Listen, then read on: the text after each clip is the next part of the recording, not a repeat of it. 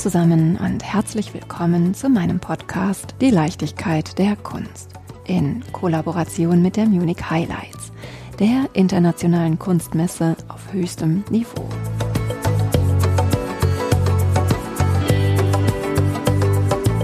Widmen wir uns mit dieser Folge doch einmal der Frage, welche Möglichkeiten Galeristen, Kunsthändler und auch Politiker ergreifen können, um Kunst und Kultur in einer Stadt zu unterstützen und sie gleichzeitig als internationalen Kunststandort zu etablieren. Wie wird ein weltoffenes Flair erreicht? Ich freue mich daher nun außerordentlich, dass ich euch im Rahmen der Kollaboration mit der Munich Highlights ein Gespräch mit Matthias Kunz, Partner der Galerie Knustkunst, mit Georg Laue, Inhaber der gleichnamigen Kunstkammer, sowie mit Dr. Wolfgang Heubisch, ehemaliger bayerischer Staatsminister für Wissenschaft, Forschung und Kunst und nun amtierender Vizepräsident des Bayerischen Landtags präsentieren darf, um genau diesen Fragen auf den Grund zu gehen. Herzlich willkommen und von Herzen Dank, dass ihr euch Zeit für dieses Gespräch nehmen konntet. Bevor wir von München in die Welt starten, möchte ich zu Kroaste natürlich euch erst einmal kennenlernen. Bitte stellt eure Wege hin zur Kunst doch einmal vor. Ja, ich bin geborener Münchner, da gibt es nicht mehr so viel, wenn man so in München spazieren geht. Habe familiär zwei Bildhauer in meiner Familie, meine zwei Onkel und das prägt natürlich, so dass ich sehr frühzeitig nach dem Abitur sofort nach Schwabe gezogen bin und natürlich wissen wollte, wie ist denn dies eigentlich mit diesem Kunst, ich würde es als Event bezeichnen, Schwabing, was hat es auf sich? Mein Onkel hatte einer in der Amalienstraße im Hinterhof sein Atelier. Wenn man den Gang hinterging, dann hat man schon gerochen, dieses verbrannte Wachs, dieser feuchte Ton, das ist eine ganz eigen, eigene Stimmung, die es leider heute nicht mehr in Schwabing gibt, aber die mich wirklich sehr, sehr geprägt hat. Und da ist natürlich mein Interesse an der Kunst total erwacht. Zur Kunst gehörte natürlich auch die Diskotheken in Schwabing, selbstverständlich, die Schwabinger Krawalle. Ja, das ist einfach das bunte Leben in München gewesen. Ich habe zwar dann den Weg ähm, über Betriebswirtschaft und Zahnmedizin in eine andere Richtung vollzogen, aber ich habe auch in meinem Beruf als Zahnarzt gemerkt, dass es auf Ästhetik ankommt, dass es auf Wohlbefinden ankommt, dass die Patienten immer auch gefordert haben, dass sie attraktiv aussehen. Das war wichtiger aus deren Sicht als die eigentliche Zahnmedizin.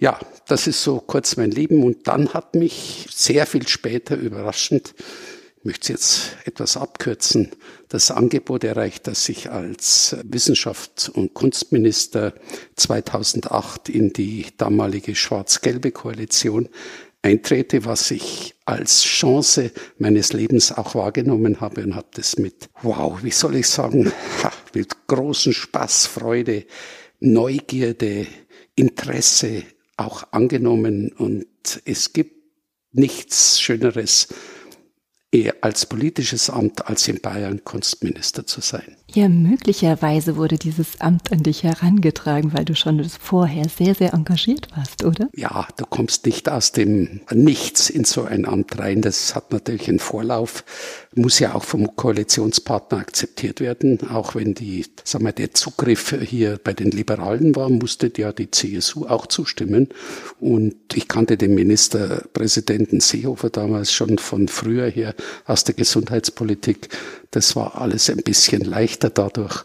Und äh, wir haben uns auch sehr gut verstanden und war eine tolle Zeit. Du heißt Heubisch mit Nachnamen und die Künstleronkel, von denen du gerade sprachst, heißen Dietz mit Nachnamen. Richtig, Lothar und Elmar Dietz. Ja. Ist das nicht sogar der Dietz, der für die Quadriga auf der Sieges... Das war der Elmar Dietz. Der hat die, die, die, die sehe, du bist gut vorbereitet. Die war völlig zerstört und musste neu gemacht werden. Mhm. Die hat er eben gemacht und an den Lothar Dietz ist der Arthur Kutscher-Brunnen eigentlich das herausragende Highlight. Sie waren in einem Kunstverständnis, das natürlich total noch von der griechisch-römischen Vorstellung jetzt sage ich mal im weitesten Sinn, was der Königsplatz ja symbolisiert, auch geprägt waren. Ich persönlich habe mich dann später radikal zu Beuys, Uecker und Freunde hingewandt und äh, habe dort äh, meine weiteren Schritte vollzogen. Und um in der Familie und ihre Bezüge zur Kunst zu bleiben, gehen wir doch mal zu den Frauen. Ich glaube, da gibt es doch auch noch eine Cousine. ja, es gab sogar zwei, aber eine Cousine hat im Haus der Kunst ganz legendäre Faschingsfeste ausgestaltet. Ich erinnere mich auch noch an eines mit Flower Power Bewegung. Es war ein Fest der Farben, Formen, Blumen. Also ja, so war München zu jener Zeit. Natürlich verklärt man das Ganze ein bisschen, hat natürlich auch seine Schattenseiten gehabt, selbstverständlich. Aber insgesamt muss ich sagen, ich kann mir gar nicht vorstellen, woanders als in München aufgewachsen zu sein und gelebt zu haben. Ich war zwar viel in der Welt unterwegs. Ich habe zum Beispiel mir ein Ticket gekauft, das mir erlaubt hat, einmal um die Welt zu fliegen als Standby-Ticket. War natürlich auch wunderbar. Da habe ich surfen gelernt in Waikiki Strand in Hawaii.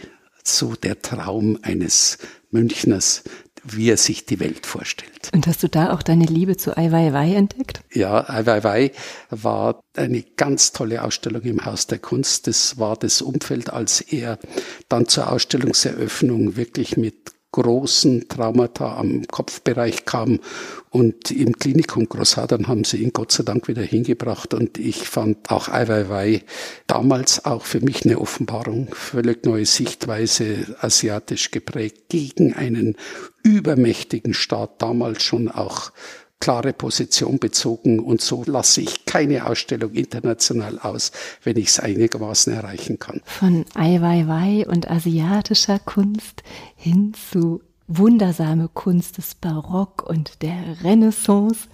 Lieber Georg Laue, bitte stell dich doch vor. Ja, herzlichen Dank. Das ist die Kunst- und Wunderkammer der Renaissance. Das ist ja so mein Spezialgebiet. Und ich bin auch wieder Wolfgang in München geboren. Geborener Münchner, was auch doch wirklich selten ist. Bin an einem sehr kunstaffinen Haus groß geworden. Also selbst meine Urgroßeltern waren schon Sammler und auch Künstler und Maler. Der Urgroßvater hat damals in Paris studiert, an der Akademie Julien. Und die Bilder hängen immer noch bei uns zu Hause, hat auch damals sogar im Haus der Kunst ausgestellt. Und damit bin ich groß geworden, habe mich dann entschieden, hier an der LMU zu studieren, Kunstgeschichte, Kirchengeschichte und Ethnologie. Und habe mich dann entschieden, hier meine Kunstkammer zu eröffnen, vor über 30 Jahren in der Schellingstraße. Und das war nicht immer so klar, muss ich dazu sagen. Ich habe auch viel in Berlin gelebt. Ich war in London eine Zeit lang, habe auch in New York gelebt. Also ich habe mir das schon auch alles angeschaut. Ich habe mir die Welt angeschaut, aber bin immer wieder nach München zurückgekommen und bin auch sehr, sehr froh darum, dass ich das so entschieden habe und dass ich dann auch so geblieben bin hier in der Stadt. Habe von Anfang an nicht nur meine Kunsthandlung gegründet, sondern auch gleich einen Kunstverlag. Also das wissenschaftliche Arbeiten war mir persönlich immer sehr, sehr wichtig bis heute. Habe über 25 Publikationen und Bücher herausgegeben zu dem Schwerpunkt Kunst und Wunderkammer der Renaissance und arbeite neben der kunsthändlerischen Tätigkeit auch als Kurator für Museen, aber auch mit anderen Galeristen und Kunsthändlern zusammen weltweit. Habe immer so über den Tellerrand hinausgeschaut, habe also auch mich von Anfang an schon für die zeitgenössische Kunst interessiert, trotz meiner großen Liebe zur Renaissance und habe schon damals 2004 eine Ausstellung gemacht in New York mit Peter Freeman, Objects for a Wunderkammer. Also da habe damals schon in New York eine Kunst- und Wunderkammer aufgebaut in Soho und dann beispielsweise zwei Jahre später auch mit der Galerie Michael Werner aus Köln und New York äh, mit Sigmar Polke zusammen eine eigene Ausstellung gemacht zum Thema Bernstein. Also Bernstein ist ja so mein Lieblingsmaterial und auch eins meiner wirklich wissenschaftlichen Schwerpunkte, in denen ich forsche und arbeite und war damals auch meine Abschlussarbeit am Studium zum Thema Bernstein. Und Sigmar Polke hat damals diese berühmten Bernstein-Bilder, Amber Paintings, nach New York gebracht und sagte, er möchte dort ausstellen, aber er möchte gern mit George Laue, also mit mir zusammen, das nur machen, wenn ich meine Bernstein-Renaissance-Objekte bringe. Und die haben wir in New York ausgestellt, von München bis nach New York geschippt. Sehr fragiles Material. Und es wurde dann damals als Best Exhibition of the Year 2006 in New York gewählt vor der New York Times. Gratulation. Und ja, ist schon lange her, aber das sind so prägende Erlebnisse. Und das habe ich bis heute so durchgeführt, dass ich also mit Kollegen und Kunsthistorikern und Wissenschaftlern zusammenarbeite. Also ich bin nicht nur Kunsthändler, sondern ich bin auch jemand, der wirklich mit Leidenschaft sich der Kunst verschrien hat und in London auf der Freeze Masters oder in New York auf der TFAF habe dann auch schon 2009 dann den Wunsch gehabt, hier auch in München eine Kunstmesse zu etablieren, gemeinsam mit Konrad Bernheimer und mit vielen Kollegen zusammen haben wir die Highlights gegründet und war dann viele Jahre zusammen mit Konrad Bernheimer, der Geschäftsführer dieser Kunstmesse im Haus der Kunst. Und mir war München und ist München, ist mir bis heute ganz, ganz wichtig, diese Stadt voranzubringen und mit Leidenschaft hier und Connoisseurship eben München zum Leuchten zu bringen. Dann kommen wir doch vom Bernstein und von der Renaissance hin in die zeitgenössische Kunst. Lieber Matthias, ich freue mich sehr, dass auch du da bist, unser Gespräch bereichern wirst. Und jetzt ist es deine Zeit, dich einmal vorzustellen. Ja, freut mich auch sehr, hier zu sein. Ich habe auch meinen Gesprächspartnern hier schon mit Freude gelauscht. Das sind Bezüge, die ich sehr spannend finde. Ich hoffe, ich darf auch sitzen bleiben, weil ich bin nicht in München geboren. Ich auch nicht. Und das ist schon mal eine große Voraussetzung für die Gegenwartskunst, weil wir ja doch immer mal wieder auch versuchen, die Grenzen zu erweitern. Wo kommst du her? Ich bin in Würzburg geboren. Okay, das führt zu halber Akzeptanz hier, merke ich gerade. Immerhin und habe aber meinen Weg zur Kunst tatsächlich über zwei entscheidende Einflüsse gefunden. Das eine war ein längerer Aufenthalt in New York als Schüler, wo ich meine Sommerferien verbracht habe und eigentlich dort arbeiten wollte, aber mit diesem Grünschnabel eigentlich keiner was anfangen konnte. Das heißt, ich hatte die Zeit frei und bin durch die Museen dort gelaufen. Vier Tage Metropolitan, zwei Tage MoMA, Whitney kannte ich alles noch nicht, fand das alles wahnsinnig spannend. Ich merkte auch, das Geld reicht eh nicht, also für einen Burger abends irgendwie noch um 18 Uhr und dann war der Tag sozusagen zum Verdauen im wahrsten Sinne des Wortes, aber dann auch weiter sozusagen die Entdeckungslust, auch rein visuell, auch ohne Vorbildung. Und das hat mich doch existenziell an die Gegenwartskunst dann gebunden. Und als zweites vielleicht auch noch interessant, oder für mich wichtig war eine fast zufällige Begegnung mit dem Gedankengut, aber auch natürlich vorrangig dem visuellen Impact und der bildnerischen Kraft eines Joseph Beuys, den ich leider nicht mehr kennengelernt habe, der aber wiederum mit einer wichtigen Galerie hier in München, Bernd Klüser, eng verbandelt war. Dort habe ich dann meine ersten Lehrstunden tatsächlich auch genießen dürfen. Also wusste, ich wollte eigentlich im Bereich Galerie arbeiten und habe dann ja auch in München studiert. Hatte dann gedacht, okay, endlich weg aus München, weil mit Gegenwartskunst war dann nicht so viel zu holen. In welchem Jahr war das? Also das war Vorerfindung des iPhones und auch noch zu der Zeit, wo man Bilder tatsächlich nicht am Computer, sondern über Dia-Projektoren in den Vorlesungen irgendwie präsentiert bekam. Das war also schon eine zwei vorne. Ende der 80er Jahre. Und dann dachte ich tatsächlich, ich kann aus München weg, um diese Begegnung mit der Gegenwartskunst woanders zu suchen. Hätte es wahrscheinlich einen Ort gegeben in Deutschland damals. Dann hat sich das aber verändert, weil ein Professor nach München kam, Rainer Krone, bei dem ich dann studiert habe. Und auch, weil ich natürlich auf wie soll man sagen, schillernde und sehr begabte und einflussreiche Kollegen dort früh getroffen bin, wie Georg, dessen Seminararbeit beziehungsweise Referat zu Caspar David Friedrich. Wie war der genaue Titel noch? Dass du das überhaupt noch erinnerst, das ist ja fast schon. Anyway, auf jeden Fall, es gab genügend Möglichkeiten, hier zu bleiben. Und dann tatsächlich muss ich sagen, wie das halt so geht, habe ich auch eine Zeit lang an der Uni gearbeitet, weil mich das auch von der Forschung her eben interessiert hat, also Wissenschaft in der Gegenwart. Das war tatsächlich einer der Hauptpunkte von Rainer Krone uns Studenten einen Wissenschaftsbezug zur Moderne und Gegenwart beizubringen, auch über bestimmte phänomenologische Strategien, auch in Bezug auf eine Form von methodologischen Arbeit, die noch relativ neu war in der Kunstgeschichte. Das wurde mir dann aber auf Dauer doch etwas, wie soll ich sagen, zu theoretisch und mein Herz schlug oder schlägt nach wie vor für die Künstlerinnen und Künstler und auch den aktiven Bezug, also ganz simpel eine Leinwand auch von hinten zu sehen und sich zu überlegen, wie viel Nägel, wie viel Schrauben, was braucht man eigentlich, um das an die Wand zu bringen. Und das führte dann dazu, dass ich eine sehr geschätzte Galerie in München, Sabine Knus, beobachtet hatte und das sehr spannend fand. Und dann sind Sabine und ich 97, 98 zusammengekommen und seitdem hat sich diese Partnerschaft verfestigt, entwickelt. Wahrscheinlich die Frau, mit der ich mehr Zeit verbringe als mit meiner eigenen Frau. Egal, auf jeden Fall haben wir eine langfristige Beziehung und interessanterweise muss man, glaube ich, sagen, wir blicken natürlich da in gewisser Weise auch in die Zukunft. Also die Galerie ist letztes Jahr 40 geworden und wir denken oder ich denke über die nächsten 40 Jahre nach. Und Sabine ist aber auch natürlich mit München eng verknüpft, weil die Geschichte Münchens ja oft mit wie eine Perle, die man in der Auster entdeckt, doch, wenn man vor Ort ist, sehr strahlkräftig wird oder von außen erst entdeckt werden muss. Und in ihrem Fall war das die Arbeit in den 70er Jahren schon für die Galerie Heiner Friedrich. Aber das hat jetzt sehr mit Geschichte schon zu tun. Also das führt dann jetzt vielleicht etwas zu weit. Aber in jedem Fall hat mich sozusagen München doch immer wieder an sich gezogen, auch wenn es immer wieder Wünsche gab, die Stadt zu verlassen.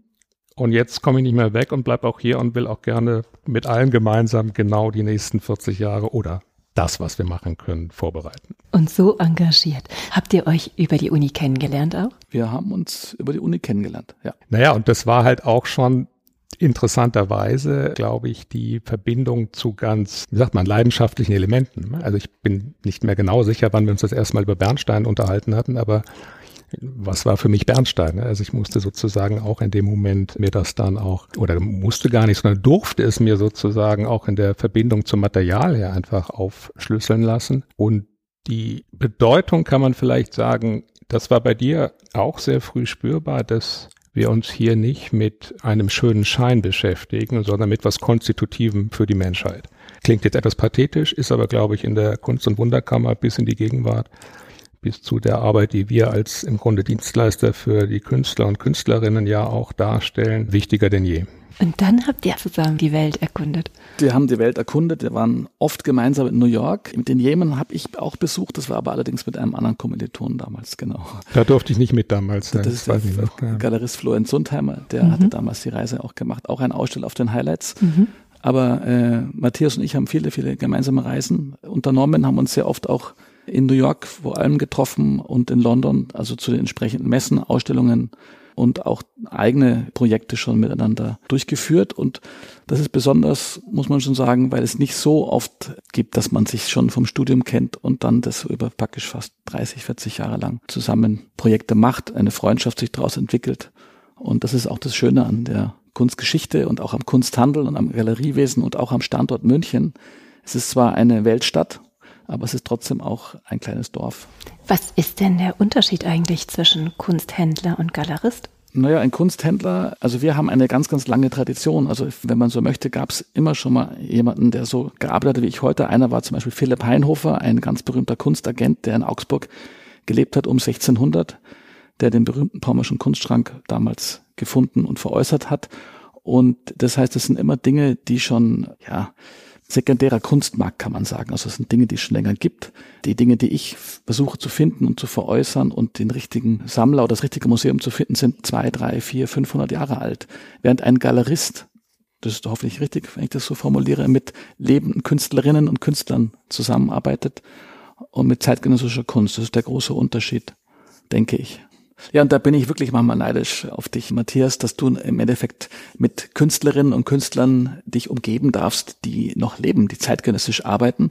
Und die Dinge, die ich ja veräußern möchte oder wo ich Sammler für suche, das sind hergestellt von Künstlern, die schon drei, vier, 500 Jahre tot sind. Und das ist der große Unterschied zwischen dem Kunsthandel und dem Galeriewesen. Und vielleicht werde ich ja dann doch irgendwann nochmal wenn ich alt und weise bin, in den Galeriebereich überwechseln. Gut, darüber Ach, reden wir nochmal Augen auf bei der Berufswahl. Ja. ich fände es auch schade, du redest so schön von diesen ganzen Kuriositäten. Nein, nein, ich bleibe der Kunstkammer treu. Ja, und wir auch sicherlich oft in der Realisierung und auch der Fokussierung eben den Weg der Werke aus dem Atelier in die Öffentlichkeit vorbereiten und in dem Moment halt sozusagen diese Freiheit auch haben, in einem Raum eben eine Ausstellung zu kreieren. Also der Moment des Ausstellungsmachens ist, glaube ich, sehr wichtig da, dass man eigentlich einen, einen Schutzraum, wie man vielleicht sagen kann, entwickelt und der in dem Moment halt auch erstmal frei ist von jeglichen Erwägungen, sei es politischen, sei es ästhetischen, sondern dass man sich gemeinsam das überlegt, dann auch überprüfen muss, ob das funktioniert, aber dann eben sozusagen, sobald die Bilder hängen, wo die Skulpturen stehen, Fotografien, was wir auch haben. Und dann eben, sobald die Tür offen ist, sozusagen kommt die Öffentlichkeit. Und dann fängt der andere Teil der Arbeit an, dass wir sozusagen vermitteln an die Käufer, an die Sammler, aber auch an Erstinteressenten, was passiert da, wo können wir helfen. Also das ist sicherlich auch etwas, was bei Georg natürlich ganz, ganz, ganz oben steht, denke ich. Also die Beratungsleistung, Absolut, die, die jemand wie Georg leisten kann, die ist halt auf allerhöchsten Wein sozusagen. Und wir bemühen uns da in der Gegenwartskunst natürlich auch mitzuhelfen, mit etwas anderen Gesichtspunkten. Ich glaube, das ist tatsächlich interessant, auch zwischen uns beiden, eben die, die Verbindung eben zwischen Handel und Galerie. Es sind zwei sehr unterschiedliche Arbeitsweisen oder auch Vorgehensweisen. Aber in der Ergänzung, was ja dann auch wieder wahrscheinlich eine gute Überleitung zu Highlights wäre, für den, der da draußen oder die da draußen steht, ist ein Angebot. Ne? Es ist also wirklich auch eine, eine Möglichkeit, sich dem zu öffnen, was auch jedem oder jeder zugänglich sein sollte. Wolfgang, wir haben jetzt herausgehört, woher Matthias und Georg sich kennen. Wie habt ihr drei euch denn kennengelernt? Wo seid ihr das erste Mal aufeinander gestoßen? Also in der Tat, wir haben uns heute kennengelernt. Ach, wie schön. Und, genau. Und ja, Georg kenne ich eigentlich durch meinen damaligen Mitkommilitonen Konrad Bernheimer, mit dem ich BWL studiert habe in München. Und da ist dann später eine Freundschaft äh, erwachsen. Und dann war ja die Kunst- und Antiquitätenmesse da. Und da kamst du ja dann auch, warst ja auch eines der Gründungsmitglieder, auch wenn mich so sagen darf, bei den Highlights später. Also da war die Beziehung eigentlich schon ganz intensiv und da und hat auch immer funktioniert, ohne dass man jeden Tag zusammengehängt ist. Und ja, so haben wir uns kennengelernt. Ganz einfach und das hat bis heute sogar gehalten, gell? Ja, vielleicht muss man noch wirklich auch dazu sagen, wie schön es damals für uns war, als wir die Highlights, die Münchner Kunstmesse gegründet haben, 2009 und wir dann auf einmal wirklich auch dann durch dich, also durch den bayerischen Wissenschafts- und Kunstminister jemanden hatten, der uns zur Seite stand und der auch erkannt hat, was das für eine einmalige Gelegenheit ist, so eine Messe in München zu etablieren. Und da sind wir dir bis heute noch sehr, sehr dankbar. Und du hast uns ja, da gerne. ganz toll begleitet und uns motiviert und unterstützt. Und die Messe gibt's ja bis heute. Ja, und jetzt genau. bist du halt nur noch in Anführungsstrichen Besucher, aber bist nach wie vor mit großer Leidenschaft ja. dabei. Und der Ort hat sich geändert. Genau, gab ja verschiedene Orte ja, dann. Wir auch. haben ja damals auch im Haus der Kunst angefangen genau. und sind jetzt in der Münchner Residenz gelandet. Das ist, mhm. glaube ich, somit die einzige Messe, die man auf der ganzen Welt kennt, die in einer alten Residenz, einem Renaissancegebäude aufgebaut wird, im Herzen einer so wunderbaren Stadt wie München. Und es gibt natürlich viele Probleme, möchte ich nicht sagen, aber viele Widrigkeiten, die man überwinden muss beim Aufbau in so einem Gebäude. ist viel einfacher auf einem Messegelände wie die TV in Maastricht aufzubauen, aber das gibt auch diesen großen Reiz. Ja, das ist natürlich schon Highlight mitten in München. Absolut. Auch wenn es dem Finanzminister gehört, die Residenz, ja. so was gehört dem Finanzminister, das kann man aus verschiedenen Perspektiven betrachten. Zum einen ist es natürlich toll, dass man in der Residenz ausstellen kann, zum anderen weiß ein Finanzminister mit Geld umzugehen und da gibt es natürlich Verhandlungen Verhandlungen über den Preis ist ja selbstverständlich. Ich habe meinen Einfluss auch immer geltend gemacht und habe ihm gesagt, lieber Albert Füllhacker, da musst noch ein bisschen schauen, dass es nicht so viel ist und ein bisschen runtergehen. Ach, du schon wieder.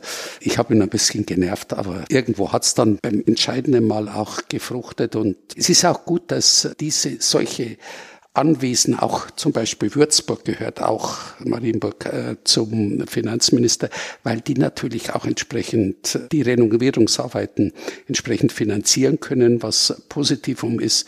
Das muss ich klar sagen, während die Museen in München, also Pinakotheken, Brandhorst und, und, und, die gehören zum Kunstministerium, also Wissenschaft und Kunstministerium. Dort ist eine klare Regelung. Und es gibt natürlich in München das ist gar nicht, nicht so einsichtig zu Beginn. Auch natürlich Ausstellungsräume wie das Stadtmuseum, das gehört natürlich zur Stadt München, Landeshauptstadt selbstverständlich. Und man muss auch diese Trias verstehen. Und dann kommt natürlich noch, und das ist auch ein Punkt, auf den ich jetzt immer wieder mehr hinweise, dass eure Arbeit hier als Galeristen, als Kunsthandel gehört formal zum Wirtschaftsministerium, weil ihr natürlich auch entsprechend, ihr müsst ja auch Gewerbesteuer zahlen, alles, das ist folgerichtig, ist nicht einsehbar und ich moniere immer, immer wieder beim Wirtschaftsministerium, sie müssen mehr für die Kunst- und Kreativwirtschaft machen. Da braucht man Unterstützung, denn sind wir uns ehrlich gegenüber und stellen fest, dass natürlich auch für den Kunsthandel etwas gemacht werden muss. Der ist gerade in München, auch übrigens in Würzburg oder Bamberg hat ja auch eine eigene Aktivitätenmesse. Ist es wichtig, dass der Staat oder die Stadt Unterstützung gibt. Jetzt bist du ja 2008 Minister für Wissenschaft, Forschung und Kunst geworden und 2009 wurde die Highlights gegründet. 2010 fand sie dann das erste Mal statt. Ursprünglich warst du Zahnmediziner. Und den Zahnmedizinern werden ja gerne die ästhetischen Aquarellzeichnungen nachgesagt. Wie hast du es denn geschafft, dich als feste Kunst- und Kulturpersönlichkeit in der Politik aufzustellen? Zum Beispiel mit der Highlights? Ja, natürlich. Es waren ja da Persönlichkeiten, die im Münchner Stadtleben auch bekannt waren. Und natürlich war das toll, dass ich auch mein Maastricht besucht habe. Und dann hat man mir gesagt, Sie sind der erste Minister, der aus Bayern mal die 30 Aussteller aus Bayern dort besucht hat. Und dann wusste ich, da ist ein Feld, das überhaupt von der Politik unbeachtet war, aber einer Unterstützung bedurfte. Und so war ich sehr selbstbewusst und habe auch im Kabinett Seehofer immer meine Meinung für die Kunst und Kultur auch zum Besten gegeben, im wahrsten Sinn des Wortes, und habe auch deutlich gemacht, dass auch in der bayerischen Verfassung drin steht, Bayern ist ein Kulturstadt. Es hat Verfassungsrang. Und mit diesen Artikel 3 kann man auch gut argumentieren und sagen, bitte nehmen wir unsere Verfassung ernst. Ein Beispiel an Ludwig I. Ja, Ludwig I. ist natürlich hier ein ganz prägnantes Beispiel, wie überhaupt die Wittelsbacher ganz generell äh, große Unterstützung von Kunst und Kultur weitgehend waren, gab ein paar Ausreißer, aber Herzog Franz jetzt in der Gegenwart, der aktuelle, wenn ich so sagen darf, der die Wittelsbacher anführt, ist ja ein Paradebeispiel einer Symbiose von der Historie zur Gegenwart. Denn es ist allgemein bekannt, das wisst ihr viel besser als ich, aber ich weiß das natürlich auch, dass er absolut moderne Kunst sammelt. Und zwar absolut moderne. Das ist gigantisch. Und solche Leute brauchst du, die einen Gedanken oder die die Kunst nach vorne bringt, der die Kultur nach vorne bringt und auch sagt, Kultur ist das Rückgrat einer Gesellschaft. Und darum war es auch so schwierig in der Pandemie, dass wir der Politik klar gemacht haben, ihr müsst dort unterstützen. Und da geht's ja auch zum Beispiel um die kleinen Solo-Selbstständigen, um die Künstler, die im freien Theater tätig sind, deren Einnahmen ja völlig weggebrochen waren. Und da mussten wir Unterstützung geben, sind ja sowieso sehr viele abgewandert, aber sonst wäre die freie Szene ja völlig brach dargelegen. Und das hat dann auch nach Anfängen und nach Drängen und Pushen und Drohen hat es auch ganz ordentlich geklappt. Wolfgang, vielleicht darf ich da kurz noch zu ergänzen. Gerne. Wir sind ja in München mit der Kunstmesse, mit den Highlights nicht ein einzigartiges Gebilde, sondern wir haben in ganz Europa bedeutende Kunst- und Antiquitätenmessen. In Paris, im Grand Palais, dann die wichtige Messe Art Basel. In London hatten wir die Masterpiece und auch natürlich in meinen Augen bedeutendste Messe überhaupt ist die TFAF in Maastricht, die du schon erwähnt hast, und in New York. Und dass wir auch in Deutschland eben so ein hervorragenden Event haben, ist für uns, für die ganze Nation wichtig, nicht nur für Bayern. Und vielleicht darf ich dazu noch kurz ergänzen, die Pandemie war wirklich für uns alle, für die Galeristen, Galeristinnen, Kunsthändler und Kunsthändlerinnen eine sehr, sehr schwierige Zeit. Und wir sind letztendlich dann auch unterstützt worden, was gut war. Was aber auch nicht unterschätzt werden darf, ist das persönliche Engagement und dass du damals als Kunst- und Wissenschaftsminister auch diese Messe eröffnet hast und persönlich dort warst war für uns sehr, sehr wichtig. Und der französische Staatspräsident hat jetzt letztes Jahr beispielsweise 200 kulturschaffende Kunsthändler und Galeristen im Élysée-Palast empfangen, um sich bei ihnen zu bedanken, dass sie in dieser schwierigen Zeit die französische Kultur unterstützt und hochgehalten haben. Solche kleinen symbolischen Schritte und äh, Handlungen sind auch nicht zu unterschätzen und sind auch ganz, ganz wichtig. Und ich kann Ihnen nur beipflichten, der Kunsthandel, das Galeriewesen und so etwas wie die Highlights ist ein ganz, ganz wichtiger Bestandteil der deutschen Kunst und Kultur und auch vor allem und auch in Bayern. Und deswegen ist es natürlich schön, dass wir jetzt auch hier die Gelegenheit haben, darüber zu sprechen mit dir. Ich freue mich auch, dass ihr da so offen seid. Ich frage mich ja die ganze Zeit, die erste Kunstmesse in München, ich glaube, es war sogar die erste überhaupt, wurde 1959 gegründet. und dann durch Irrungen und Wirrungen eingeschlafen. Ihr merkt, ich komme ins Trudeln. Wer mag mir denn ein bisschen was zu der Geschichte der Highlights erzählen und warum, das finde ich ja ganz interessant, sie jetzt seit 14 Jahren wieder hier ist, beziehungsweise im 14. Jahr wieder in München anzutreffen ist und wie ihr es geschafft habt, dass sie wirklich von internationaler Bedeutung ist. Habe ich euch drei Fragen in eine gestellt. Könnt ihr euch aufteilen, welche beantwortet. Also die, die Gründung 59, das war damals die wirklich erste Kunstmesse, die nach dem Zweiten Weltkrieg in Europa wieder äh, die Tore geöffnet hat. Das war damals im Haus der Kunst. Mitinitiator war der Großvater von Konrad Bernheimer, der Konsul Bernheimer, mit anderen wichtigen deutschen Kunsthändlern und internationalen Händlern auch. Und das war damals ein ganz, ganz wunderbares Zeichen, dass eben nach dem Krieg und nach dieser verheerenden Verwüstung von München, war über 60 Prozent zerstört, da wieder so ein Aufschwung kam und auch wieder Sammlerinnen und Sammler sich für Kunst interessiert haben und wir die Chance hatten, Dinge auch zu erwerben.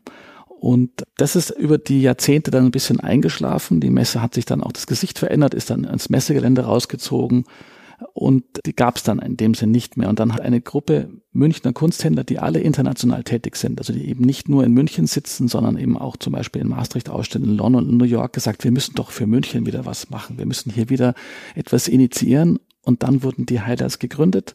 Das war erst eine Veranstaltung, die innerhalb der Galerien stattgefunden hat. Und dann haben wir gesagt, wir möchten jetzt gerne wieder ein Kunstmesse haben, einen Messeort haben. Und daraus ist dann diese Kunstmesse entstanden. Es waren 19 Gründungsmitglieder.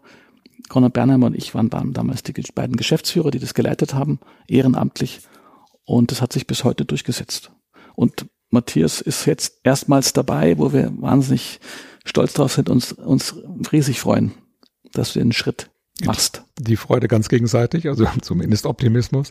Was ich aber wichtig finde in der Geschichte, weil ich mit der Geschichte der Messe auch gar nicht so vertraut bin, aber einer der entscheidenden Faktoren ganz früh war ja schon die Idee eben von euch, die ansässigen Galerien, also Gegenwartskunstgalerien äh, mit zu integrieren. Das heißt, wir hatten verschiedene Gäste sozusagen in unserem Programm.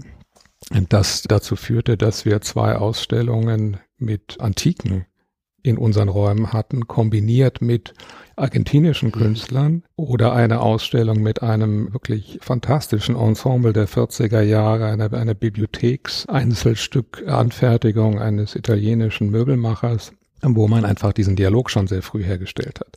Und ich glaube, das trifft sozusagen einen, einen der Hauptpunkte, den man auch nicht vergessen darf. Also Georgs Wege in den Élysée-Palast vielleicht führen. Und Wolfgang hat diese ganzen Stationen schon hinter sich, aber da kommen sicher noch andere. Aber die entscheidende Funktion, die wir ja auch als Galerie haben, ist ja auch eine Teilhabe zu ermöglichen. Und die, und die Teilhabe ist eben nicht nur mit dem Lösen einer Eintrittskarte an der Museumskasse verbunden, sondern gibt es verschiedene Wege. Und ich glaube, der Aspekt, dass man sich selber sozusagen auch mit dem Erwerb und auch der direkten Leidenschaft auseinandersetzen kann. Weil wir arbeiten ja alle in einem Bereich, wo man Dinge haben will. Also ganz klar. Ja. Und die Künstler leben davon, dass wir ihre Bilder haben wollen. Ja. Man will sie anfassen, angucken. Und auf aufhängen. das, richtig, absolut, ja. man will sie aufhängen. Und natürlich war es wichtig, dass die zum Glück auch Teile der Förderung auch der bildenden Künstler während der Pandemie erfolgt sind und gleichzeitig in dem Moment, wo sie dort nur für sich stehen, ist auch mit dem Geld nichts mehr geholfen. Das muss raus. Das müssen sozusagen auch die also die, die, die Vollendung des Werkes passiert immer mit, mit demjenigen oder derjenigen, die es erstens sieht oder zweitens erwirbt oder dann Sammlungen übergibt oder auch die ganze sicherlich auch Höhe der Münchner Museumswelt, die ja auch für viele Besucher von auswärts tatsächlich immer wieder schlagend ist. Ich habe also Situationen gehabt, wo wir mit Koryphäen der Museumswelt zu tun hatten, die dann bei mir saßen und sagten, hm, ich sollte das mal gewusst haben, dann wäre ich länger geblieben. Hier ist ja wirklich Weltniveau. Und das ist äh, sozusagen der Reigen, aus dem man sich da speist. Und ich glaube gleichzeitig auch natürlich ist auch in Bezug auf die Highlights, das sind ja immer auch Wegstrecken, die gegangen werden müssen und die Zukunft da gemeinsam äh, mitzugestalten, auch aus unserer Perspektive der Gegenwartskunst heraus, ist auch ein Anlass gewesen, jetzt auch als Neuling da mit einzusteigen, aus zwei verschiedenen Gründen. Äh, das eine ist tatsächlich, dass mich das Konzept überzeugt, ich es mir auch lang genug angeguckt habe auch gerade, wie Wolfgang sagte, an diesem Ort und auch die Verbindung natürlich von Wirtschaft, Finanz und Kultur ist ja auch irgendwie auch deutschlandweit schon eine interessante Komponente, die man auch beleuchten kann. Und äh, das zweite ist sicherlich auch die Überlegung der tatsächlich Möglichkeit, sich auf dieser Messe auch eine Beratung zu holen. Das ist, glaube ich, in dem Moment, wo man sagt, man geht auch nicht nur in die Vergangenheit, und, sondern geht weiter in die, in die Zukunft oder eben äh, von der Gegenwart raus in die Zukunft mit den äh, Gegenwartskünstlern. Das sehe ich als, als Chance und auch natürlich, da ist ein gewisser Optimismus drin, sage ich mal so. Darf ich da noch was ergänzen? Ich möchte wirklich nochmal darauf hinweisen, dass es auf die Persönlichkeiten ankommt, die etwas nach vorne bringen, die etwas machen. Es gibt hier keinen Staatsdirigismus, der sagt, so und jetzt haben wir die Idee, dass wir eine Kunstmesse kreieren. Das ist nicht die Aufgabe eines Staates in einer liberalen Gesellschaft, sondern das muss aus der Gesellschaft kommen. Und darum bin ich so dankbar, dass diese Vorreiter damals den Mut hatten, auch neu zu beginnen mit der Überzeugung, dass München als Zentrum hier genau der richtige Ort ist. Und dann natürlich sagt man als Staatsregierung, als Staat, was, whatever, ja, da wollen wir, können wir eine Unterstützung geben. Denn über eins muss man sich auch klar machen. Die Leute, Matthias, du hast ja gesagt, dass das nicht auf München nur beschränkt ist, sondern die kommen ja aus allen Gegenden, auch international Interessierte kommen nach München. Das heißt, die sogenannte Umwegrentabilität über Hotels, Gaststättenbesuche, Kultureinrichtungen besuchen, also zum Beispiel in der Staatsoper, im Residenztheater. Das sind ja alles Faktoren, die natürlich ganz generell die Wirtschaft auch unterstützen. Und auch diesen Faktor muss man oder vergisst man gerne bei der Kunst, bei den Galerien, beim Handkunsthandel. Und da sage ich schon auch immer, liebe Freunde, schaut mal rein, wer in die Oper geht, wie lange die hier bleiben, auf welchem Niveau die sind. Das bringt natürlich Prosperität auch. Vielleicht darf ich noch kurz ergänzen, Wolfgang, wie fragil sowas auch ist. Sehen wir jetzt zum Beispiel in London, da kommen natürlich leider zwei Faktoren zusammen. Es war die Pandemie und der Brexit. Mhm. Und da gab es eine Kunstmesse, die ich vorhin schon erwähnt habe, die Masterpiece, die immer im Sommer stattgefunden hat. Und die hat jetzt einfach bekannt gegeben in diesem Frühjahr, jetzt, dass sie nicht stattfinden wird. Eine Messe, die eine noch längere Tradition hat als die Highlights in München, weil die Kunsthändler und Galeristen sich diese Messe nicht mehr leisten konnten. Natürlich auch aufgrund dessen, dass auf einmal England oder Großbritannien nicht mehr Teil der EU ist, sondern auf einmal sie den Transport in ein außereuropäisches Land vollziehen mussten, die Einfuhrsteuern, die erhöhten Kosten und auf einmal ist diese Messe nicht mehr da. Und deswegen ist es uns auch so wichtig, genau wie du richtig gesagt hast, dass wir einfach sehr, sehr viel persönliche Leidenschaft und Engagement hier einbringen.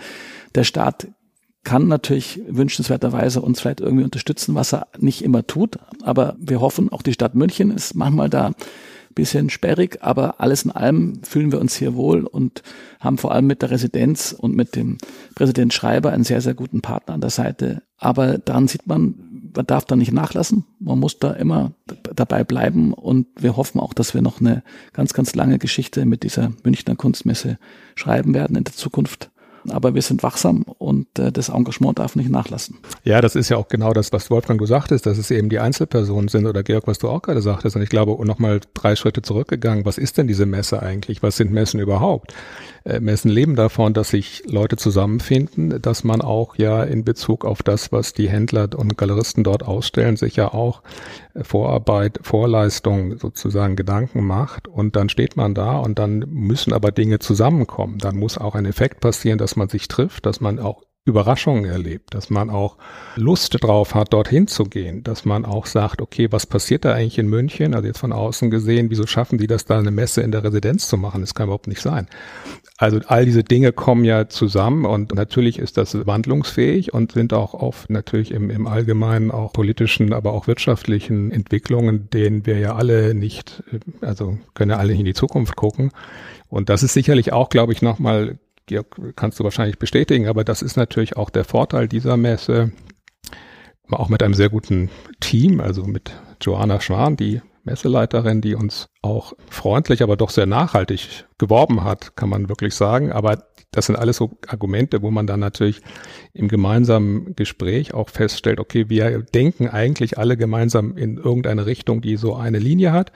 Aber jeder hat so seine eigene Facette und dadurch passieren auch Überraschungen und auch Reibungen und dann ist es auch für den oder diejenige als Besucherin vielleicht eben genau dieser Überraschungsmoment, der der wichtige ist. Das ist, glaube ich, für uns als Messe Aussteller ja auch immer eine Sache, auch wir leben von Überraschungen, dass dort jemand auch als potenzieller Interessent, Interessentin vorbeikommt, mit der wir nicht gerechnet haben. Absolut. Und wir haben ja auf der Messe hier in München auf den Highlights auch die verschiedenen Gattungen. Nicht? Also wir haben jetzt ja nicht nur äh, wie auf anderen Messen die zeitgenössische Kunst, sondern wir haben die alte Kunst, wir haben Skulpturen, wir haben Master Paintings, wir haben Silberobjekte, wir haben das 19. Jahrhundert, wir haben Kunst- und Wunderkammerobjekte und das sind die Überraschungen, die man gerne haben möchte und was auch noch ein wichtiger Faktor ist, das weißt du auch, Matthias, aus dem Alltagsleben, dass viele oft so eine Art Schwellenangst haben. Gehe ich jetzt in so eine Galerie rein, gehe ich in so eine Kunsthandlung rein, da muss ich ja was kaufen. Das schaut alles aus wie ein Museum.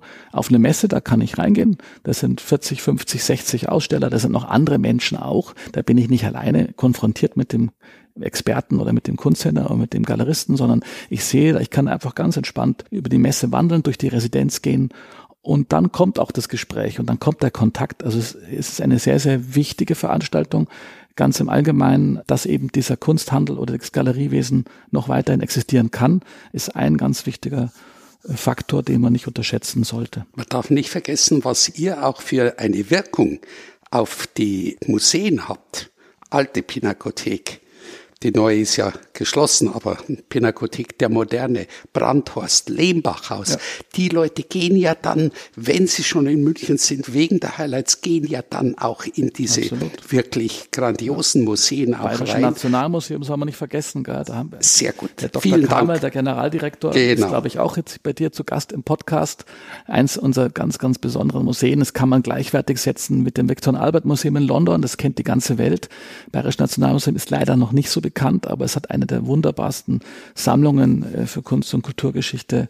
Und mit denen arbeiten wir sehr, sehr eng zusammen, wie du richtig gesagt hast, lieber Wolfgang. Und das ist auch ein Faktor. Das heißt, die picken sich dann nicht einen Händler, einen Kunsthändler oder eine, eine Galeristin raus, sondern sie haben eben den Zugang zu diesen gesamten Ausstellern und das ist wirklich eine Sache, auf die wir uns sehr, sehr freuen. Und das ist ein ganz, ganz wichtiger Event hier für München. Und die Messe beginnt ja jetzt im Oktober vom 18. bis zum 22. Einen Tag vorher die Vernissage.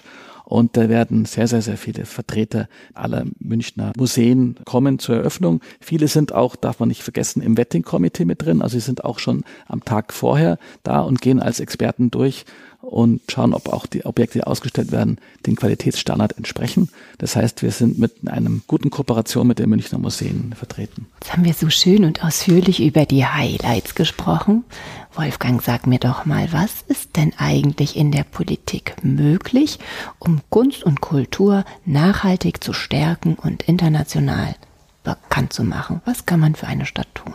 Ja, man muss natürlich in der Politik für die Kultur ganz generell werben.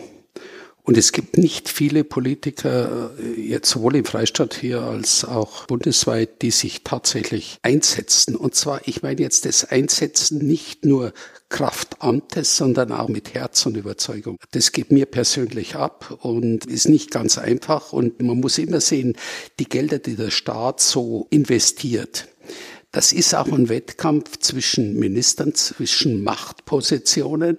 Wollen wir uns nichts vormachen, wenn ein Wirtschaftsminister sagt, ich möchte aber da innovativ tätig sein oder ein Wissenschaftsminister sagt, wir wollen aber jetzt das Hyperloop äh, im Münchner Süden voranbringen.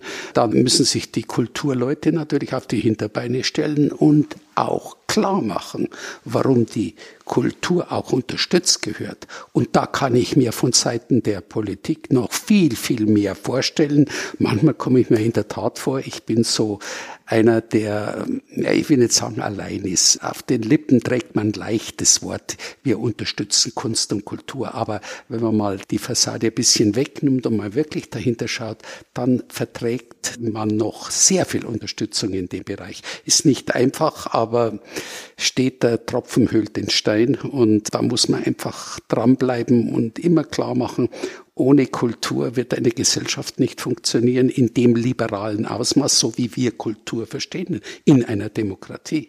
Offen sein, spannende neue Konzepte entwickeln, neue Projekte heranbringen, wie in den Highlights. Ihr bringt immer wieder neue Leute, die mitmachen, die etwas vorstellen, was interessant ist für das Publikum. Es gibt was Neues zu entdecken, es gibt was zu diskutieren.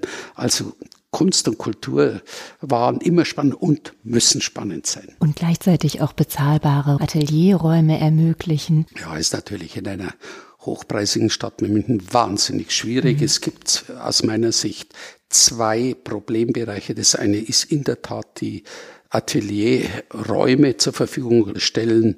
Es gibt ja hier in München die Domag-Ateliers mit über 100 Künstlern. Das ist ein wirkliches tolles Vorzeigeprojekt. Und das Zweite auf der anderen Seite, ich will nur kurz darauf hinweisen, ist natürlich die Situation der Studenten hier in München, die natürlich immense Preise zahlen. Und so hat ja auch schon hier die Präsidentin von der Hochschule für Fernsehen und Film auch schon deutlich gemacht, dass engagierte, begabte Studierende München wieder verlassen, weil sie sich das Leben hier nicht leisten können. Und auch da bin ich der Auffassung, muss der Staat aktiver werden. Und bei Studierenden denkt man gemeinhin immer nur an Maschinenbau, mal Informatik oder Betriebswirtschaft oder Jura. Nein, es gibt auch die Akademie der bildenden Künste hier in München, eine renommierte Einrichtung. Und es gibt natürlich auch, wie ich gerade eben gesagt habe, Hochschule für Fernsehen und Film und, und, und. Es gibt die Theaterakademie. Also da ist ein ganz breites Feld hier und die Studierenden brauchen aber einen Platz, wo sie wohnen. Ich danke dir. Georg, ganz neugierig bin ich, das hat zwar jetzt auch nichts mit Politik oder der Highlights zu tun, aber Wunderkammer und Kunstkammerobjekte. Ich denke da an, an kleine Schädel, aus denen ein Smaragd hüpft, wenn man auf einen Knochen drückt. Klär mich doch mal ein bisschen auf. Ich tauche total gern in diese wundersame Welt ja. dieser ganzen Kostbarkeiten ein. Ja, das klang jetzt, das war eine Mischung zwischen Damien Hirst und Harry Potter, hatte ich das Gefühl, was du gerade so gebracht Ja, hast. das passt ganz gut. genau, also die Kunst- und Wunderkammer kann man im Endeffekt vielleicht so erklären, wenn man sich denkt, also äh, wir hatten 1492 Entdeckung Amerikas und auf einmal ist sie eine Welt in Europa zusammengebrochen.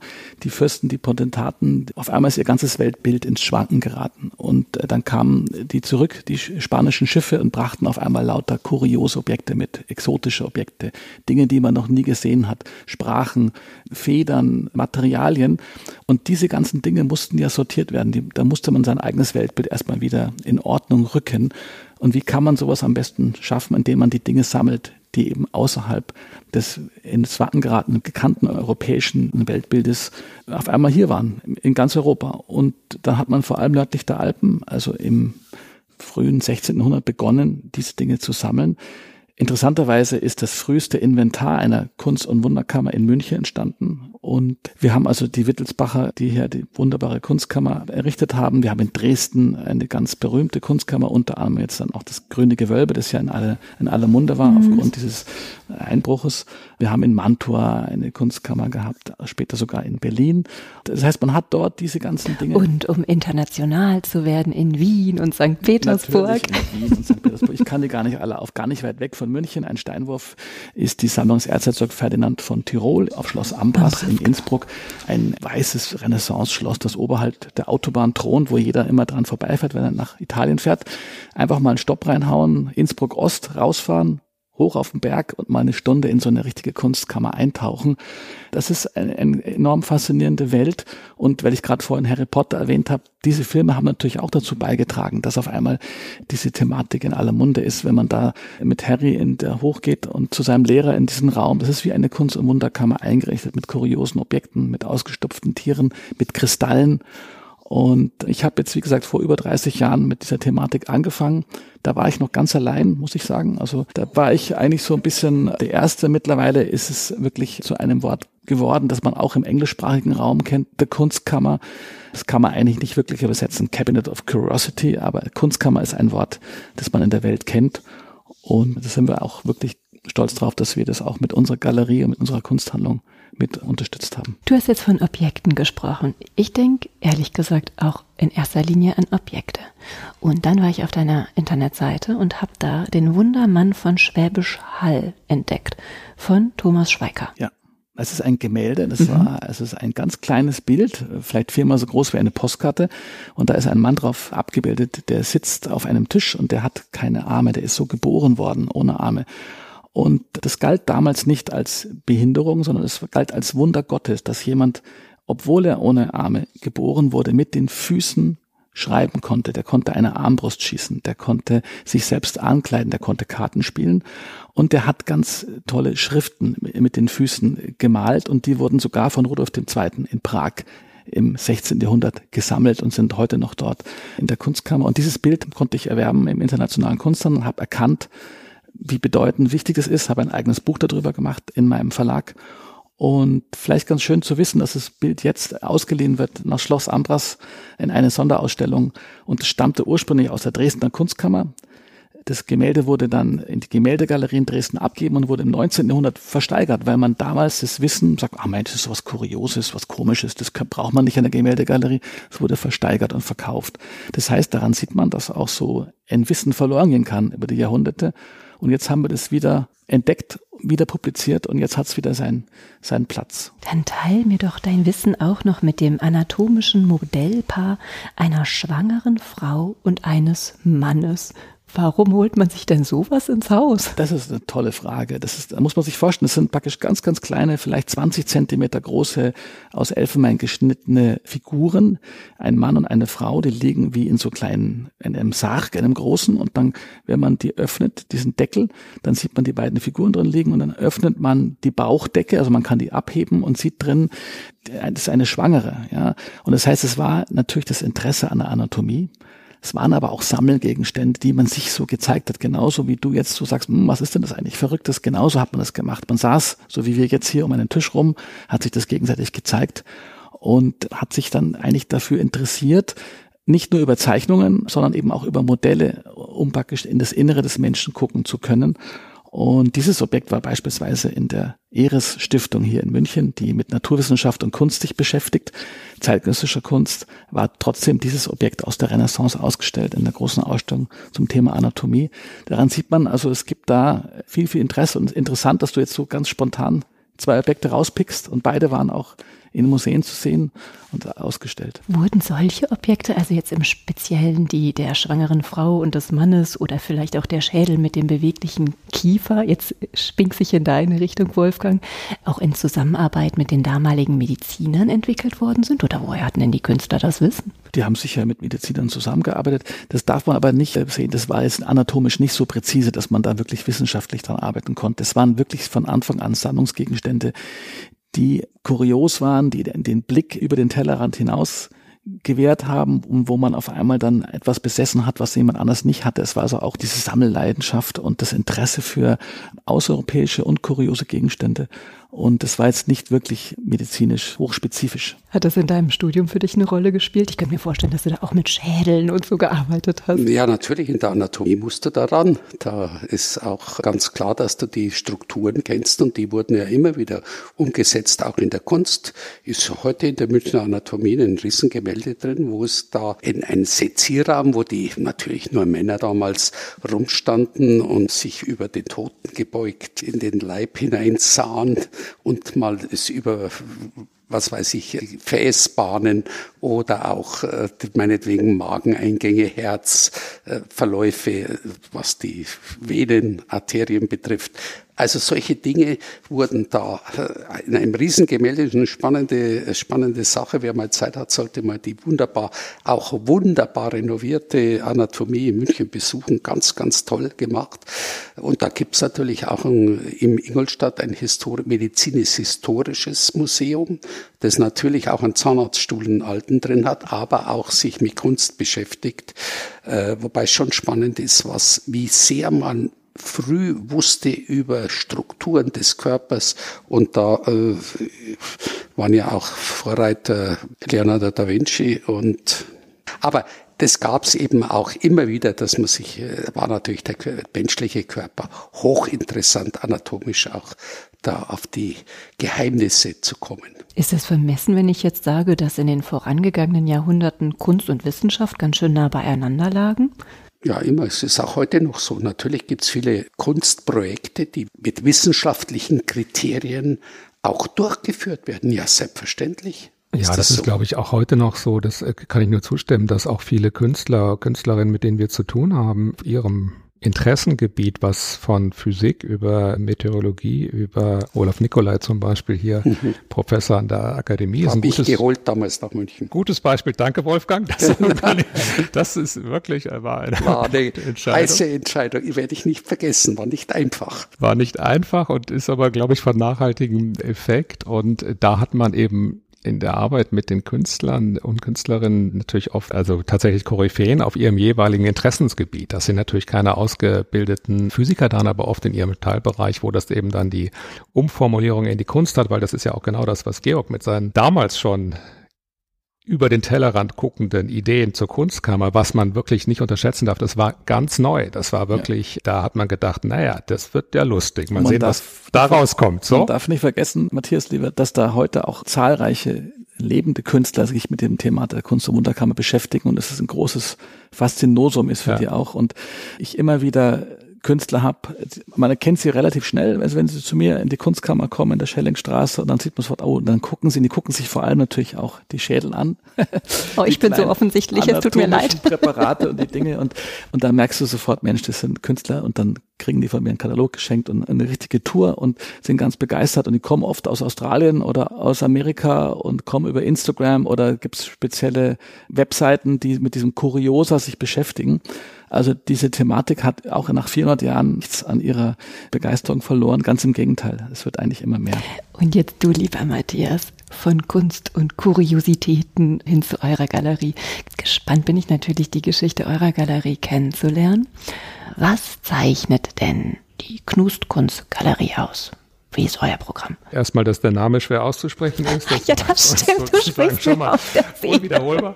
Aber tatsächlich sind wir eine Galerie, die in einer Kombination von zwei Betrieben unter einem Dach arbeiten. Das ist auch der Start der Galerie Sabine Knus 1982 mit der Konzentration auf Druckgrafik von zeitgenössischen Künstlern, die wir bis heute auch äh, fortführen. Das heißt, wir produzieren, editieren über das Jahr hinweg sogenannte Originaldruckgrafik, also Editionen im Medium Holzschnitt, Radierung, Lithografien. Das sind oft auch preislich Arbeiten, mit denen man sich auch sehr früh schon eine gute Sammlung aufbauen kann. Das geht dann auch gerne über die Jahrhunderte. Da gibt es zum Beispiel auch eine Messe, auf der wir ausstellen in New York, die Print Fair. Und die Print Fair ist sozusagen, wenn man so will, der Druckgrafik-Ableger, wenn man so will, von der TEFAF, weil sich da eben von der Renaissance bis in die Gegenwart Blätter finden, etwas verkürzt gesagt. Und das andere, was vielleicht bei uns auch interessant ist, wir sind natürlich über 40 Jahre jetzt tätig und damit haben wir mit vier oder fünf Generationen von Künstlern zu tun.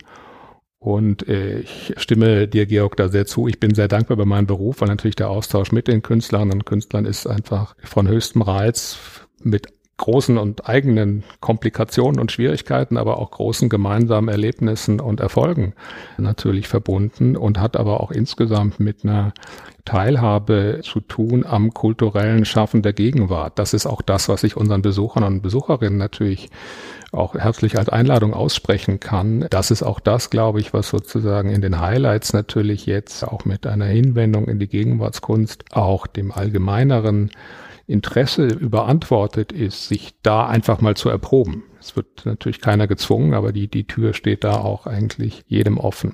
Und nochmal zurück zur Leidenschaft vielleicht ist dann auch natürlich etwas, was man auch nicht unterschätzen darf. Ich glaube, auch die Eigenengagement und auch die Geschichte sieht man ja auch in verschiedenen Städten und auch den Ländern unseres Landes, zum Beispiel die Tradition der Kunstvereine, ohne da jetzt zu weit ausholen zu wollen, aber da ergibt sich auch wieder eine Brücke zum Bereich der Druckgrafik. Zum Beispiel die Jahresgaben der Kunstvereine sind auch ein schöner Bereich, wo man mit äh, überschaubarem Budget einfach an ganz fantastische Arbeiten rankommt. Und hinweisen möchte ich schon noch, wo wir auch über München reden, auf das 200-jährige Jubiläum des Kunstvereins in München auch wieder ein eigener Podcast vielleicht. Aber auf jeden Fall ist, die, ist, das Engagement sozusagen auch aus der bürgerlichen Seite heraus immer schon da gewesen. Das ist nur nicht selbstverständlich. Das sind Dinge, die wir, glaube ich, und äh, Georg auch vorrangig mit seiner Expertise und auch der Verbindung, wirklich der lebendigen Verbindung in die Vergangenheit und in die letzten Jahrhunderte. Das hat mich also ihn auch als Freund und eben Kommilitonen sehr früh schon die Leidenschaft habe ich damals auch schon gespürt und gedacht, okay, man kann sich echt für so ein altes Elfenbein begeistern oder eben Bernstein und diese Materialien einfach. Begeistern, da fällt mir ein, wenn ich jetzt mal an die Namen eurer Galerie denke. A.R. Peng und Baselitz und natürlich auch Jenny Brusinski, Sascha Brilla, Carsten Fock. Also ihr habt ein ganz, ganz, ganz tolles Ausstellungsprogramm. Das stimmt, dafür bin ich auch dankbar und das ist auch eine, wie soll ich sagen, verschworene Gemeinschaft, wenn man so will, wo wir ja auch untereinander natürlich unterschiedlichste Gespräche führen. Jeder, jede ihre eigene Individualität auch hat. Hinweisen kann ich auch noch vielleicht auf ein Textdokument aus den letzten Wochen, wo eine Künstlerin unserer Galerie, Angela Fette, in der Taz eine eigene Seite bekommen hat und dort in einem Essay über die Individualität des Künstlers oder der Künstlerin geschrieben hat, als konstitutiv für das Schaffen von Kunst, aber auch als konstitutiv für Teilbereiche der Kunst und Kultur, die für unsere Gesellschaft einfach wichtig sind. Und da kommen wir auch sicherlich zu Bereichen, ohne dass ich mich je in der Weise politisch betätigt hätte oder betätigen wollte. Aber ich glaube, es hat was mit der Gemeinschaft zu tun. Es hat auch mit einer stetigen Aktivierung der Gemeinschaft zu tun und auch natürlich über Dinge nachzudenken, wie man aus der Expertise heraus, die man dann nach mehreren Jahrzehnten Berufserfahrung hat, vielleicht auch da Möglichkeiten auch die Sprache findet, um auch in der jeweiligen Gegenwart heraus diese Formulierung auch greifbar zu machen. Und es geht um keine, wie soll ich sagen, elitäre Abgehobenheit. Es geht auch nicht um Expertenwissen. Es geht eigentlich eher darum, Brücken herzustellen zum Dialog. Brücken zum Dialog. Was könnt ihr als Kunsthändler und Galerist eigentlich dafür tun, damit der Kunststandort München international noch tragwürdiger wird. Na, ich denke, Matthias, dass wir beide schon wirklich viel dazu beitragen, indem wir eben nicht nur in München eine Galerie und eine Kunsthandlung haben, ein offenes Ladengeschäft, das von Montag bis Samstag geöffnet ist, wo jeder rein kann, sondern dass wir auch international uns zeigen und uns behaupten müssen gegen unsere Mitbewerberinnen und Bewerber aus Paris, aus London, aus New York. Und das jetzt schon über ja, 30, 40 Jahre. Und daran sieht man ja auch, dass wir da das wohl doch ganz gut machen. Und das heißt, dann gucken die immer, wenn sie vor unserem Stand stehen, sowohl bei dir als auch bei mir in New York oder in Maastricht, und dann gucken sie hoch und sehen sie, oh, da steht dann oben München. Ah, are you from Munich? Sagen wir, ja, wir sind aus München. Also das ist schon schön, dass wir das so meistern und dass wir da auch wirklich zu den paar hundert Top-Händlern der Welt gehören, die sich da behaupten können und sind auch stolz drauf und laden immer wieder mit eigenen Ausstellungen, mit eigenen Publikationen die Menschen aus der ganzen Welt ein, nach München zu kommen, uns hier zu besuchen. Nicht nur mit der Kunstmesse Highlights, sondern auch mit eigenen Veranstaltungen, Vorträgen und auch du vor allem mit deinem Galerieprogramm. Matthias ist ja praktisch jeden, alle zwei Monate mehr oder weniger wechselt und das ist schon was ganz Besonderes. Und auch vor allem bei uns ist es so, dass ich sehr, sehr viel arbeite gemeinsam mit Museumskuratoren, internationalen und Dinge ausleihe in große wissenschaftliche Projekte, in Ausstellungen. Und dann steht dann oft natürlich dann auch Leihgabe aus München, aus deren der Institution oder, oder eben auch von der Kunstkammer Glaue. Das heißt, wir sind präsent in der ganzen Welt. Und für uns auch als Galeristen ist es natürlich immer spannend zu sehen, die ähm, Rolle der Künstler, Künstlerinnen selber, die in die Welt hinausgehen, von München berichten. Umgekehrt wir auch Künstler aus verschiedenen Ländern und Erdteilen in die Stadt holen. Also aktuell eine Ausstellung von Ernest Dückü von der Elfenbeinküste und zusätzlich bringen wir dann eine Malerin aus New York direkt auch im Rahmen der Eröffnung der Highlights sozusagen in der Galerie mit neuen Arbeiten zum Tragen.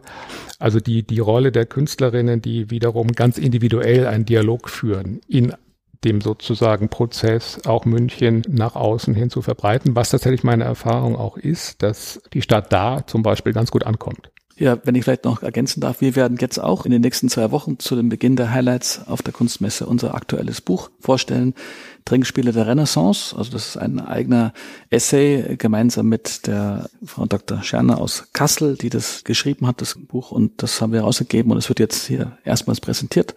Und da freuen wir uns drauf. Das heißt, wir versuchen auch Leser und Kunstinteressierte nach München zu locken, dass sie eben beispielsweise sich dieses neue Buch holen und ergattern und eben auch die Objekte, die dort drin publiziert und besprochen werden, auf den Highlights zu zeigen. Ich bin ja ehrlich gesagt auch schon ganz gespannt darauf, welche Kostbarkeiten du präsentieren wirst, welche Raritäten. Also ein Objekt, das wir auf alle Fälle zeigen werden, ist wirklich ein ganz hinreißendes Objekt. Das ist ein kleines Schiff, doppelt so groß wie eine Faust, aus Silber getrieben, Feuer vergoldet, das auf vier Rädern befestigt ist, dass man über den Tisch schubsen kann. Das läuft dann praktisch auf einer Festtafel entlang und da drin befindet sich Rotwein. Und das, äh, vor welcher Person es dann stehen geblieben ist, vor welchem Gast, diese Person musste das dann nehmen und austrinken. Und das waren natürlich dann diese Trinkspiele, die in der Renaissance sich größte Beliebtheit erfreut haben. Und so ein Schiff werden wir hier auf der Messe in München vorführen. Und ob wir es dann mit Rotwein füllen, das werden wir noch entscheiden, ganz spontan. Oh, ich überzeug dich davon. Aber da freuen wir uns sehr, das zu zeigen. Und sag mal, Bernstein, deine Jetzt komme ich wieder mit dem Wort Leidenschaft. Deine tiefe, tiefe Leidenschaft. Ja, Bernstein hat ist wirklich ein ganz, ganz faszinierendes Material. Die Römer wussten noch, dass es ein fossiles Baumharz ist. Dieses Wissen ist dann über die späteren Jahrhunderte verloren gegangen. Das heißt, im 18., 19. Jahrhundert wusste man gar nicht mehr, dass es ursprünglich ein Baumharz ist und wurde dann als Schaumkrone oder als Luchsharz betitelt oder eben als das Gold des Nordens, ein Stein, der aus dem Wasser kommt. Er brennt aber, obwohl er aus dem Wasser kommt und er schwimmt auch, nicht? Und das war natürlich ein magischer Stein.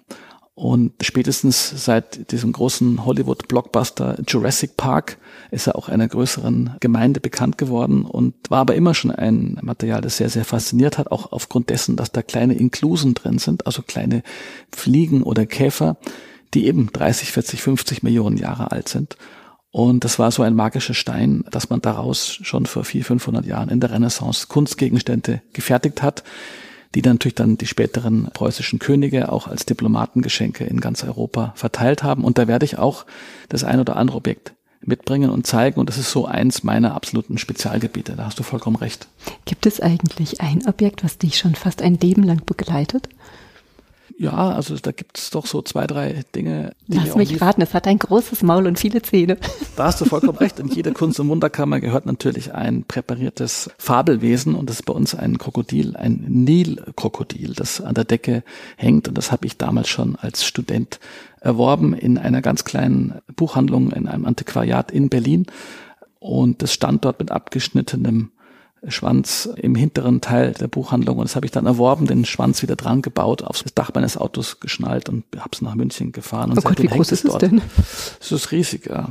Aber da gibt's wunderbare Kupferstiche schon von 1599 aus einer Neapoler Kunstkammer, wo man genau sieht, dass eben diese Fabeltiere an den Decken hingen. Und dieses Objekt werde ich beispielsweise nie hergeben. Das gehört zum Bestandteil der Kunstkammer Georg Laue. Hast du auch ein Werk, Matthias, was dich schon ein Leben lang begleitet oder was du niemals hergeben würdest? Ja, ich habe ein anderes Problem, dass ich eigentlich fast alles, was wir so machen und ausstellen, gerne selber behalten würde. Aber das natürlich nicht geht und auch im Zuge der Arbeit für die Künstler und Künstlerinnen nicht so ganz korrekt wäre. Ich habe selber eine frühe Arbeit eines Künstlers gekauft auf meiner ersten Konfrontation, kann man wirklich sagen, mit einer Kunstmesse, was die Art Cologne damals war, Ende der 80er Jahre und ich dann eigentlich eine falsche Abzweigung genommen hatte zu meinem Vater, wollte in die Eifel und dann irgendwie da abgebogen bin und dann dachte, oh, was ist das denn hier? Und dann tatsächlich bei einer Kollegin damals aus München, Dani Keller, eine Arbeit von Michael Kunze gekauft habe. Der hat jetzt nichts mit der Galerie zu tun, der ist auch nicht bei uns im Bestand, aber diese Arbeit zieht mich durch. Das ist wie so ein Talisman, möchte ich wissen, weil ich auch damals schon weiß ich noch genau, 400 Mark war jetzt auch nicht so direkt einfach, aber ich habe auch gemerkt, das geht. Und das ist wirklich für mich auch nach wie vor ein, ein ganz konstitutives Element dessen, was wir machen. Ich denke und glaube, das ist nicht zu gewagt zu sagen, wenn man möchte, kriegt man das hin. Und da ist man auch gerne sicherlich bei den Händlern und Galeristen, denen Kollegen auch zu Gesprächen bereit. Es ist sozusagen wirklich dieser, dieser Akt der Teilhabe, das ist auch eine bestimmte Form von eben auch quasi Ermächtigung, wenn man sagt, okay, ich kaufe mir das jetzt und dann hänge ich das an die Wand und dann gucke ich mal, was passiert. Und danach geht man aber auch in diese Bereiche auch mit Fug und Recht, sagen wir mal, mit Interesse und Möglichkeit weiterzumachen hinein und hat natürlich in dem Moment auch sich mit eingereiht in eine jahrhundertealte Tradition. Ins Gespräch kommen, das ist mein Stichwort, um mich bei euch für dieses Gespräch zu bedanken. Super was. Ganz toll. Herzlichen Dank für die Moderation sozusagen. Fand ich jetzt klasse. Dankeschön. Du hast richtig die Informationen rausgekitzelt. Ach Quatsch. so, ganz herzlichen Dank, habe sehr, sehr genossen. Und wir werden wiederkommen, ist ein Versprechen. Dankeschön, ich nehme dich beim Wort. Ich freue mich auch, das war ein schönes Gespräch, das wir auch gerne vielleicht weiterführen können. Auf jeden Fall. Alles Liebe euch.